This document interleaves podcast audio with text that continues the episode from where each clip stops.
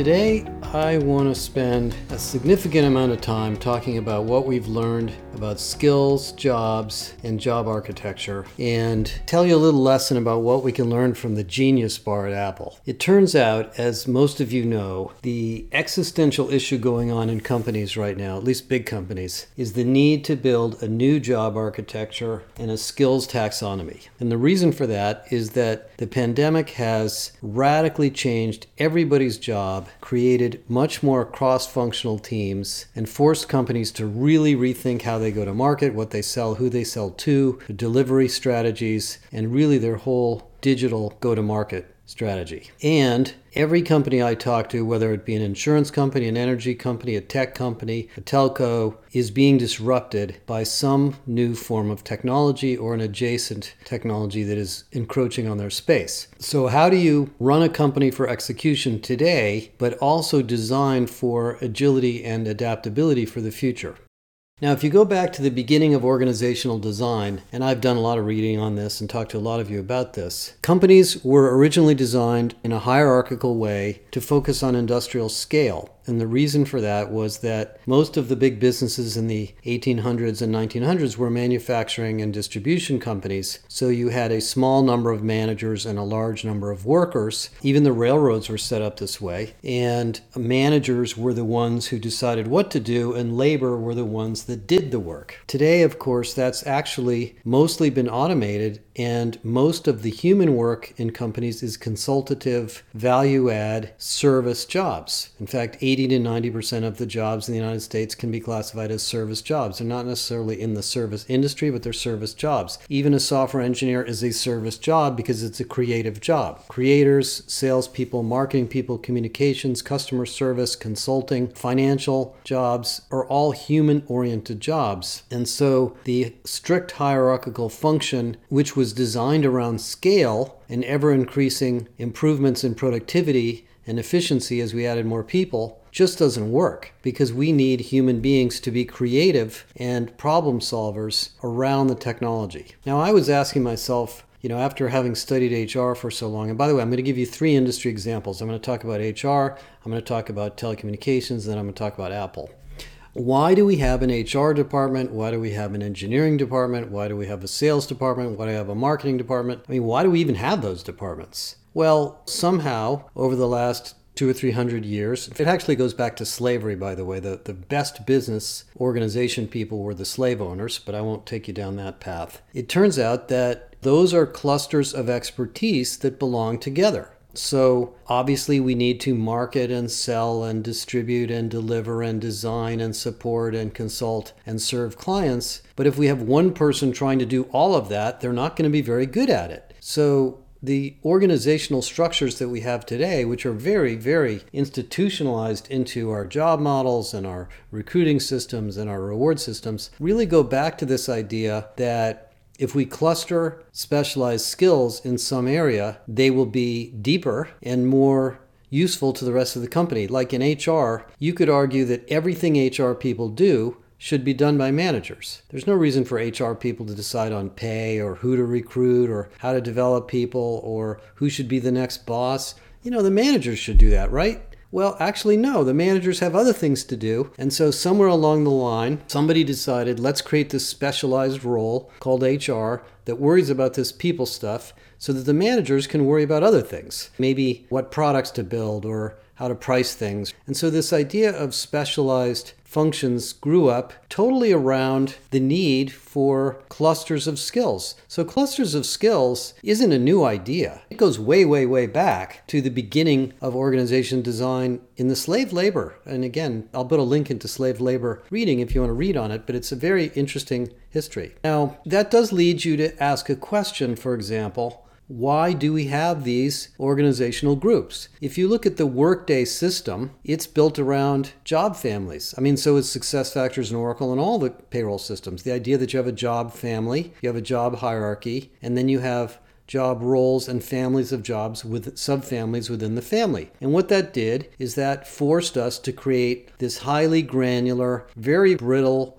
model of job level job title, job description, job family, etc., which led us to where we are. Because in most cases, your job is not what's written on your job description. Some of it is, but usually you do a lot of things that aren't written down and you work with a lot of people. And the most successful companies have very hybrid jobs where you, as a designer, also talk to customers. You, as a customer service person, talk to engineering. You, as an engineer, talk to the support organization. You, as a support group, talk to the consulting group. You want these groups to talk to each other so that over time, more and more of the individuals in your company are what we call full stack professionals. I remember one of the stories that I never forgot was how one of the most successful hotel chains, I think it was the Four Seasons, said to their customer service people in the hotels, you can do whatever you want. You can decide to give somebody a free room. You can decide to give somebody an extra night. You can give them better pillows.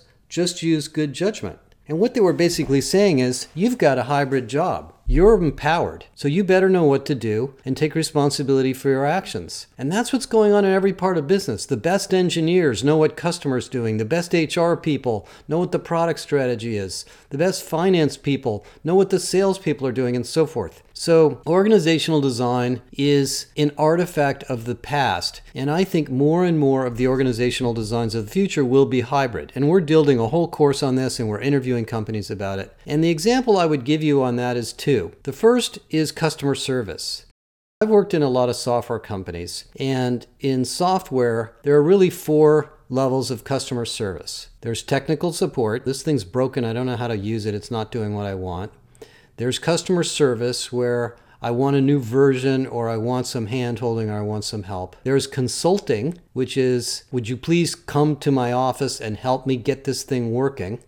And then there's professional services, which means all of that plus teach me how to use the software and give me better skills so that I can take advantage of it. Now, all four of those things from technical support to professional services and education probably belong in one group, to be honest. But they don't necessarily belong in one group in a bank. In a bank, you don't really want to be consulting with people on what stocks to buy in the same group that's helping people open checking accounts so the fact that we have these common organizational models across different industries is history. And you don't have to do that. You can do it however you want. And a good example of that is the Apple Genius Bar. Now, I don't know who thought this up, but whoever thought it up was a genius.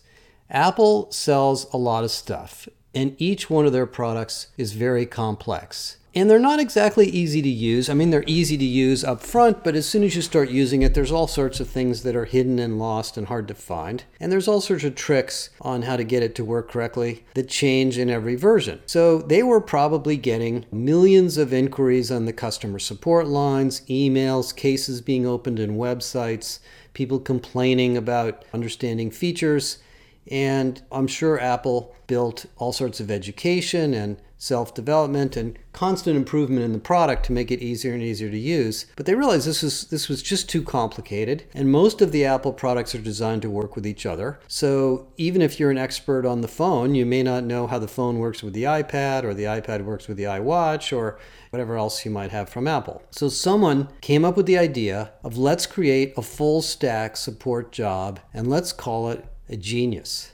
And that was a genius idea. Because you can go into an Apple store and there will be 30 people that know everything about this stuff. Now, they didn't design it, they're not engineers, but they probably know who the engineers are and they know what the engineers are working on. They're not doing technical support, they're probably not fixing down and dirty integrated things inside the machines. But they know what the fixes are and they know where to find them. And they really understand how the pieces work. And I would anticipate from my experience with Apple that the geniuses love their jobs because they're always learning and they're talking to each other and they're sharing best practices. And that body of knowledge in Apple is probably one of the most valuable things they have. And that was a deliberate crushing of the traditional organization design around the problem. And that's what you need to do in your company. You need to think about the business you're in, the customers you serve, the products you sell, and organize around the best possible way to cluster your skills to meet that need. In HR, I firmly believe we're reaching the same state where every HR professional, certainly every business partner and administrator working with end users directly, needs to be a genius. And that's why we're spending so much time on our academy on cross training. We found, for example, in HR, that the lowest rated skill in HR is diversity and inclusion. And guess what? Diversity and inclusion touches every single thing you do who you hire, who you pay, how you coach people, how you develop people, how you move people, what kinds of communications people have. So it's sort of insane that that little group is a little specialist group and everybody else in HR doesn't know about it. It would be as if the Genius Bar said, Oh, you need to open the settings button? Well, we need to take you to the settings geniuses because they're a different group from everybody else. The settings group is core. Okay, so that's a little bit about org design. Now, job architecture, as I mentioned, in every company I've ever run into is hierarchical, but it's too complex because what happens is if you have an individual job family for every function and subfunction in the company, you can't do a reorg, you can't move people from place to place, you can't do hybrid skills development. Career management is very, very complex. And so, what we've found from the work we're doing with a lot of companies right now, by the way, you know, this is all based on real work we're doing with companies, this isn't just theoretical, is that we need to simplify this. We need to have fewer job families, fewer levels, and far less detail in the job descriptions. Now, we just went through this in great detail. We have a whole video on how to do it. And if you're in the middle of redesigning a job architecture, give us a call and we will be happy to help you. But to give you an example of how this works, one of the companies I interviewed last year is Epic, E P I C. Epic is one of the most successful companies in the world. They essentially dominate the business of online medical health records and all of the interactions you have throughout your entire life with your healthcare provider. And they're located in Wisconsin, very pioneering, innovative company very creative. And I talked to their head of HR about how they do recruiting and uh, onboarding and introduction to the organization. And she said, one of the things we decided sometime in the past, I don't know who decided this, is we only have seven jobs in the company. That sounds ridiculous, but I understand where they're coming from.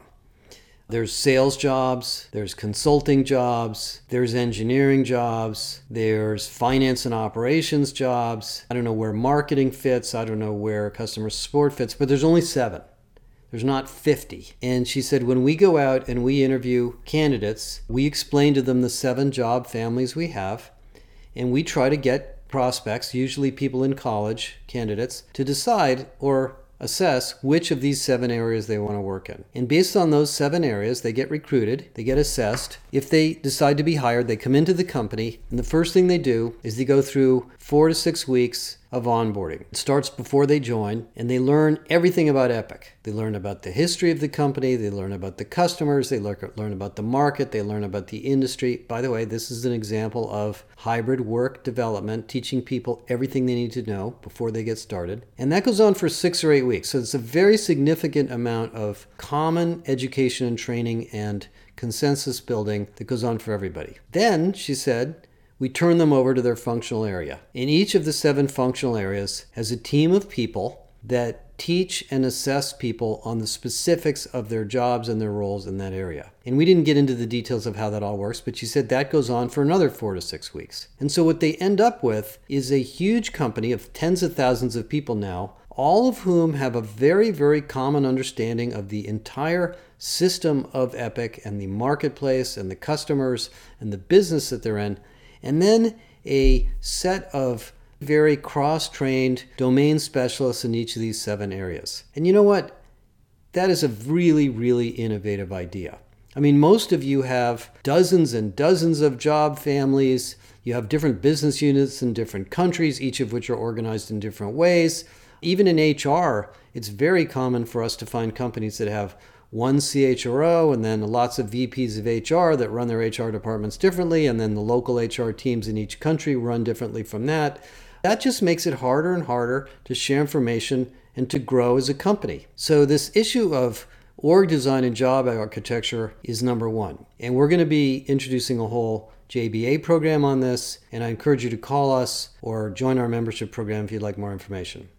The third thing that's going on in companies is skills. And I would guess that everybody listening to this podcast, whether you're a HR person, a training person, or a vendor or a consultant, is worrying about this. And the big project companies are trying to do is build a skills taxonomy. Now, we've done a lot of work on this. We've worked with Emsi, we've looked at great detail, and I want to give you two industry examples. I'm going to talk about HR and then I'm going to talk about telcos. The problem with skills is the word skill is a very vague word. There are tens of thousands of skills. As I talked about in the prior podcast, learning how to run a pivot table in Excel is a skill, but closing the books is also a skill.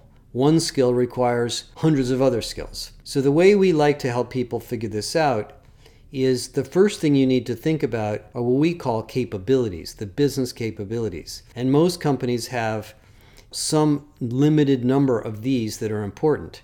In some companies, and we're doing a lot of consulting on this, the capabilities are very big. Change readiness might be a corporate capability that you want to drive into your company that requires many, many skills. Digital fluency is big at Allstate Insurance, for example, and that requires many, many skills depending on your job. So, what we did in the HR case is we looked at all the work we've done over the years, talked to a lot of you, and came up with 94 very specific business capabilities in HR that define your success. And they're each complex. I mean, Building an employment brand, for example, is one of the 94 capabilities, and that requires skills in SEO and marketing and communications and all sorts of other things. So, business capabilities are an abstraction that you should be building on a regular basis from which your skills taxonomy will derive and contribute. And what I really think companies should do, and this is what we're working on right now with quite a few companies, is putting in place a regular governance process for discussing business capabilities and deciding what are the really big ones each year. One of the companies I did some interviews with is a large defense contractor, and they said about five or six years ago, a lot of the procurement people were getting requests from the federal government for work on drones. And they said, We don't know very much about drones. In fact, there's a lot of stuff inside of drones we don't know about. Maybe drones and drone technology and drone design and drone operations ought to be one of our business capabilities. So they created a business capability. I also had a really interesting conversation with the head of capability development at NASA. You know, NASA has a mission of going to Mars, and there's thousands of people at NASA that know all sorts of things, all sorts of science and propulsion and physics and engineering. And he said, once we decided we were going to go to Mars, we realized there's a lot of things we didn't know how to do. We don't know how to put somebody in space for a year at a time. We don't know how to go that far away. We don't know how to deal with certain types of radiation out there. We don't have propulsion systems for that. So they sat down and said, we need some business capabilities in this area, which then led them to looking at the skills. So that's number one in terms of skills. The second thing we've learned about skills is once you've come up with your business capabilities, you can figure out what skills you have and what skills you need through some pretty interesting analysis of data. Now, one of the innovations going on in HR right now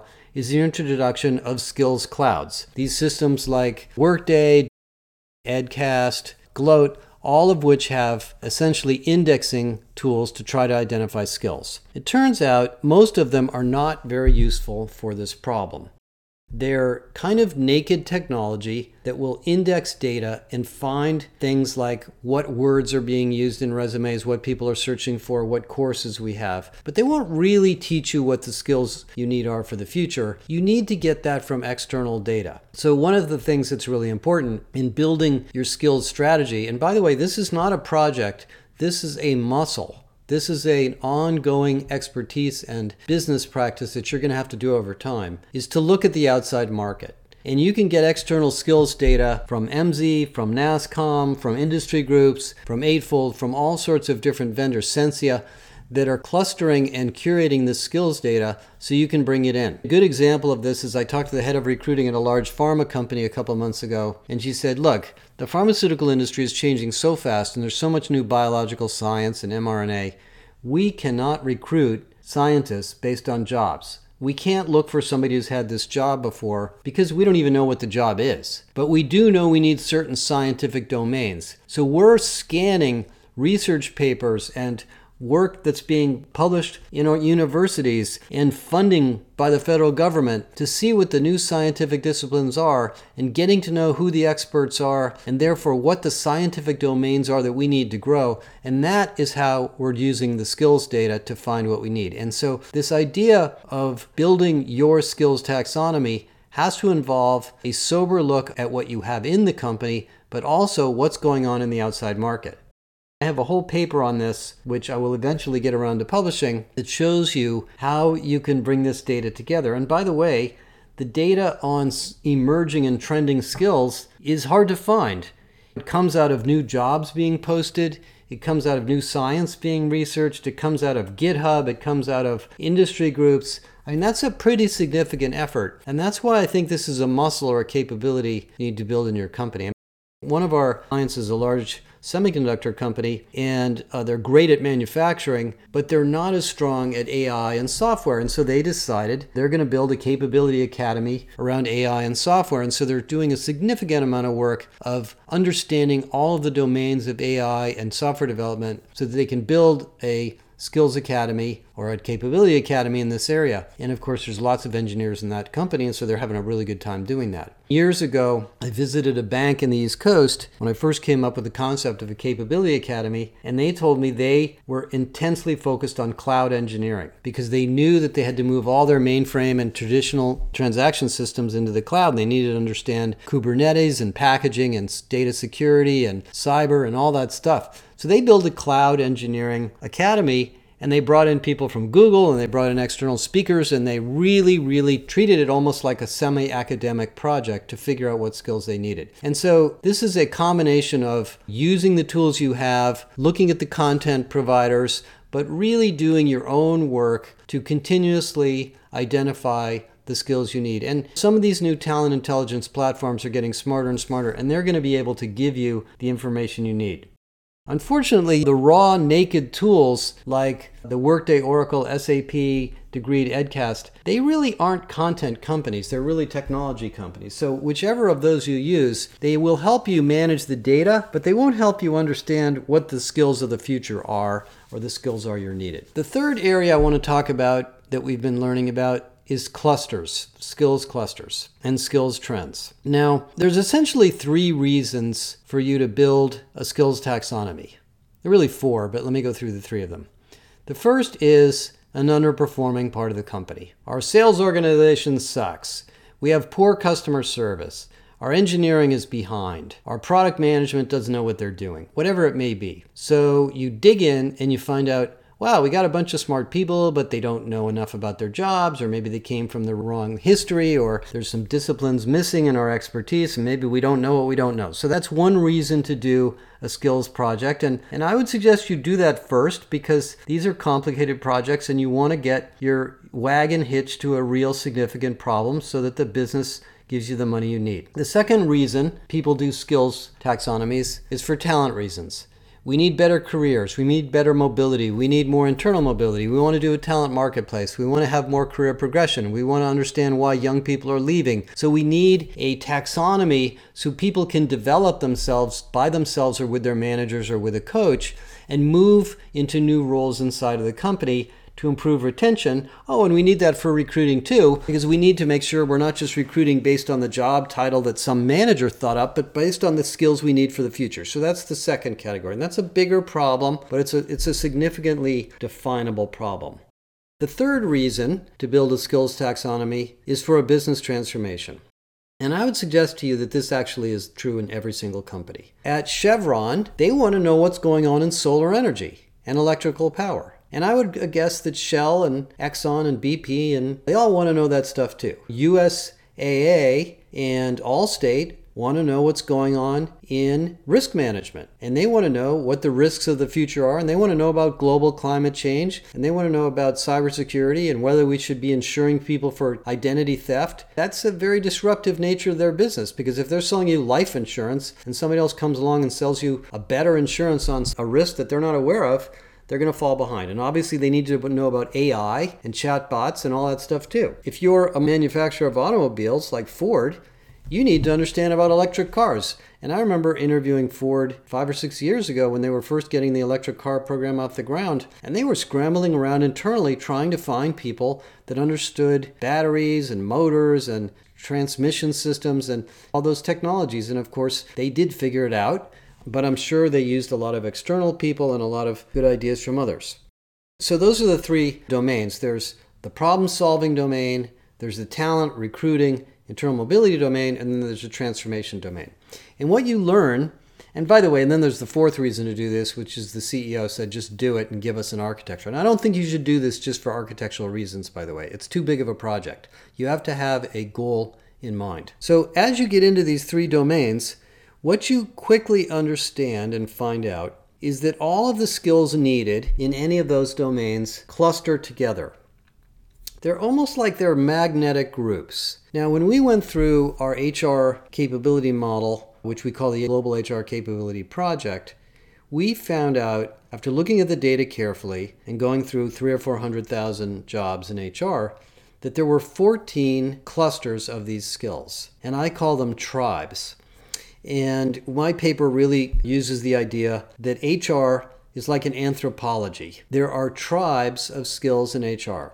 There are people that do payroll processing and data processing and compliance, and there are people that do recruiting. There are people that do learning. There are people that understand compensation. There are people that understand diversity. There are people that understand workplace safety and health and workplace design. And those skills cluster together if you look at the, both the people and the jobs because they come from different domains. A lot of the people in the OD part of HR came out of training and development and education backgrounds. A lot of people in the analytics and tech part of HR came out of science and math backgrounds or maybe IO psychology backgrounds. A lot of people in the customer service and multifunctional leadership jobs of HR came out of consulting firms or senior leadership roles in other part of the company. And so, one of the things that's kind of exciting about doing this skills work is you're going to see where they cluster. And what that does for you is it allows you to decide what capability academies to build. You can't train everybody on everything, but you can train people on adjacent domains. And the more you understand these adjacent domains, the better your company is going to be. And the example that I like to use is one that's kind of counterintuitive, but if you look at adjacent skills, one of the things you find is that cybersecurity, which is one of the hottest jobs in the job market, is not an IT skill. It may be located in the IT department, and you do need some IT awareness and IT fluency, but it is mostly related to the skills of a financial auditor because financial auditors are really good at seeing patterns of data, identifying things that people are hiding, looking under the covers. And it turned out when you actually looked at the skills clusters, those two clusters were very close. And we did this in HR, by the way, and this is available to you if you join the Capability Project. Another example of what happens in skills is they evolve. So, one of the projects we've been working on for years, and we're participating in another group that's working on this, is 5G. Now, the telecommunications industry, for those of you that are not in it, is a tech industry. It has been doing tech for years. My wife worked in telco. I have lots of friends that worked in telco. What was invented by AT&T and Bell Labs in the 1960s and 1970s was very, very advanced technology. They understood digital signal processing. They had to understand wires and losses and how to build transformers and switching systems. I mean, there's a lot of technology in the phone system. And from 2G to 3G to 4G to 5G, every generation of technology, which LTE was a generation, is essentially a five to 10 year new decade of technology that builds upon the technology of the past. Now, in the case of 5G, there are some really new things. There's micro antennas, there's new clusters of transmission systems, there's real time processing, but some of the core technology is still needed. And so, if you're trying to build expertise in 5G, it helps you to know that skill A that's needed in 5G is actually an offshoot of skill G that existed in 3G. And so the people that have been working on 3G are actually some of the best people to work on this new skill you need in 5G. And we know we've seen some of this data, and, and this is something you need to understand that'll make you better at your job as a talent developer or as an organizational designer. When you do that, what you'll find out is that many of the new skills you need are in very short supply. I mean, if there's anything I've learned over the years in tech, is every year or two there's some new incredibly interesting technology that nobody knows how to do. And it usually comes out of a university or an entrepreneur or some startup and everybody flocks to it. You know, Python was this for a while. That's a, you know, sort of a language. And then people become good at it and it becomes commoditized. So part of your skills architecture is realizing and reflecting and understanding that the skills model you have today will constantly be updated and that some of these skills will be emerging, some will be accelerating, some will be decelerating, and some will be more or less going away. Even COBOL, by the way, which IBM was complaining to me about a few years ago, isn't obsolete. There's still people doing COBOL. However, in case any of you know this, COBOL was the first object oriented program. So people that knew COBOL picked up object oriented programming immediately in other languages. If you didn't know that, you might lay off all your pro- COBOL programmers and miss the fact that you actually have experts in object orientation already in the company. The final thing I think is worth talking about is the skills org design taxonomy work that you do in the company probably doesn't belong in L&D. There is a lot of need for this in L&D and there's no question that L&D is the home of many of the solutions but this is a cross-disciplinary problem obviously the job architecture is used by every manager and in compensation and promotion and job mobility. But think about recruiting. The recruiting function is desperately dependent on knowing the skills that the job requires the skills in the market and the skills that are needed. And by the way, the recruiting function in a large company probably has a lot of insights into the availability of skills and whether we should be building or buying these skills internally. In the 5G example, some of the new advanced technologies that are needed in 5G have fewer than a thousand people in the world that even know them. And they're only located in three states in the United States, New Jersey, Texas, and California, because that's where a lot of the R&D people were. So, so the recruiting people fit into this. The DEI people fit into this. So this is a, a really big cross-disciplinary area of business. I know this has been a long podcast, but let me just conclude with one final thought. The first of all, there's no magic bullet. None of the vendors, with the exception of a few that I'm very fond of, have an out of the box solution that'll do all this for you. It's going to take consulting and effort and consensus building inside of your company. You're going to have to get smarter about the jobs and the expertise that you need to be successful and what's going on in the outside market. It's going to involve analytics and the analytics of data inside the company and outside the company and it has to be focused on a business purpose. And if you go back to one of the comments I made early in the podcast, if you don't start it with a business purpose, I get a little bit worried that these projects are just going to be big architectural projects that will collapse under their own weight. But if you focus on one of those three scenarios, number one, an underperforming business area or function, number two, a talent issue of recruiting, talent mobility, or career management, or number three, a very specific transformation to understand an adjacent market that your company needs to get into. If you focus on one of those things first and get comfortable with the process of building an org design, job architecture, and skills model and taxonomy, then you'll be going down the right track. I've talked to a lot of companies about this, and this is not a project to be outsourced to a consulting firm. This is something you should do. You should dedicate resources. You should get your business people involved. Don't assume you can buy this off the shelf. This is a very strategic initiative you'll do in your company. And the better you get at it, the better your company will operate in the future. One of the companies I interviewed around this area is one of the largest healthcare providers in the world. And the guy who's in charge of this work told me the first couple of years we did this, it was just chaos everybody wanted to be part of it and we had all these opinions and all these different ideas. But now that we've done it for three or four years, we go through it on an annual basis and our CEO is involved, and we can very deterministically, strategically plan the areas we want to grow and the capabilities we want to grow, and where we want to go with our hiring and our mobility and our business strategy using skills and capabilities as a model. And obviously, the development of skills and capability is part of this. So I hope this has been helpful. A couple of resources for you. Number one, join the Global HR Capability Project and join the Josh Bersin Academy. It's very, very inexpensive, and you'll get exposed to this whole methodology there.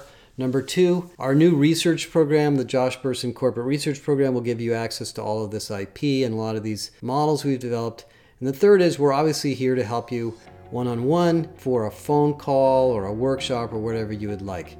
And I absolutely welcome your feedback on this and anything in this area. Thank you very much, and I look forward to talking to you about this really exciting area of business.